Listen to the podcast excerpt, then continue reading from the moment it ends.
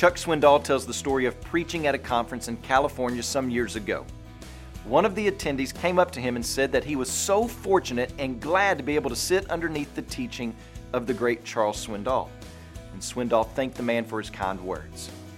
In the first session of the conference, the man was sitting on the front row, but not too long into the sermon, the man started nodding off. Swindoll figured that the man probably had a long drive in coming to the conference and was just tired. Well, the next time Swindoll preached at the conference, the man did the same thing right there on the front row, and the same thing the next night. Well, this was getting to Swindoll. Here was this man, apparently so eager to hear Chuck Swindoll, sitting on the front row, yet he couldn't stay awake. And this perturbs a preacher who is well prepared. It frustrates you, it upsets you. Well, on Friday morning, the lady who was sitting by the man came up to Swindoll and said, Thank you so much for your ministry. And I just want to apologize for my husband falling asleep. He's just been diagnosed with terminal cancer, and the medicine he takes to keep the pain away makes him extremely sleepy. He doesn't have long to live, but he said he wanted to hear you preach before he passed away. And so I wanted to apologize to you for his sleeping, but I also wanted you to know that you have made this the best week of the last part of his life.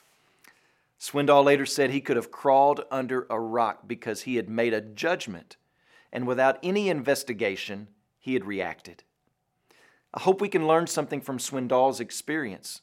In fact, I bet you've had a similar experience as Mr. Swindoll, where you make judgments about someone without really bothering to get to know them.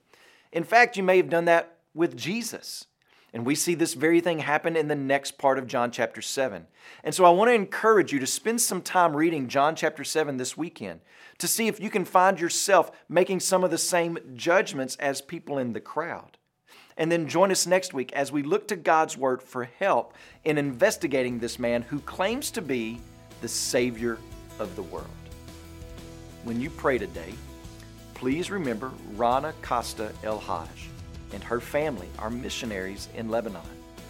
And also remember the Igbo Life Word broadcast that's heard in Nigeria.